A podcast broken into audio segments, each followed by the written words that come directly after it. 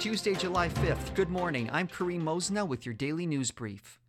In the news, representatives from the City of Kingston and the Kingston Frontenac Housing Corporation, along with MP Mark Gerretsen, will gather at 1316 Princess Street at 10 this morning to break ground on a large mixed housing project. The project will include 92 units, with 52 of them being non market units.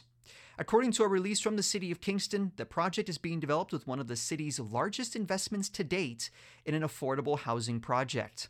The new 92 unit building is expected to be completed by 2024. Kingston Cooperative Homes is also preparing to construct a 38 unit affordable housing project adjacent to this site. The Royal Military Colleges of Canada Alumni Association has released a statement in response to the Arbour reports.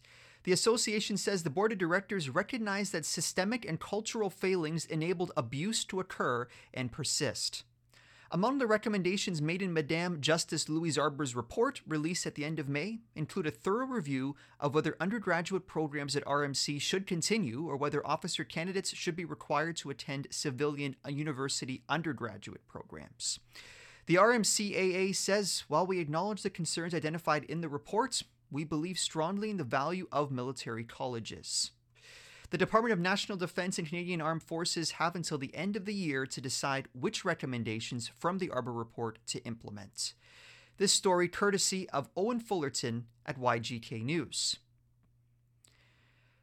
The Queen's Gaels women's rugby team will face two United States national teams in the first annual Garnet and Gold Classic at the University of Ottawa later in July.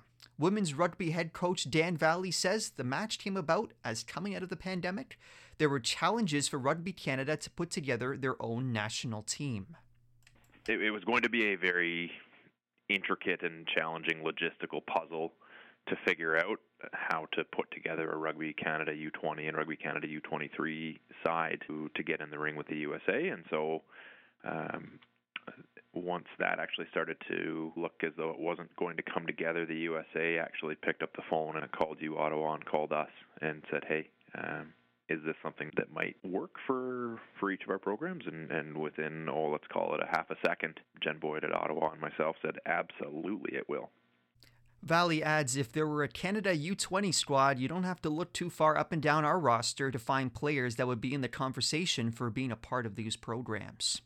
There are two matches. The first one on Sunday, July 17th, the Gaels will take on the U20 team. And on Tuesday, the 19th, the Gaels face the U23 national team. And that's all for your daily news brief. I'm Kareem Mosna. If you have any news tips, email me news at cfrc.ca.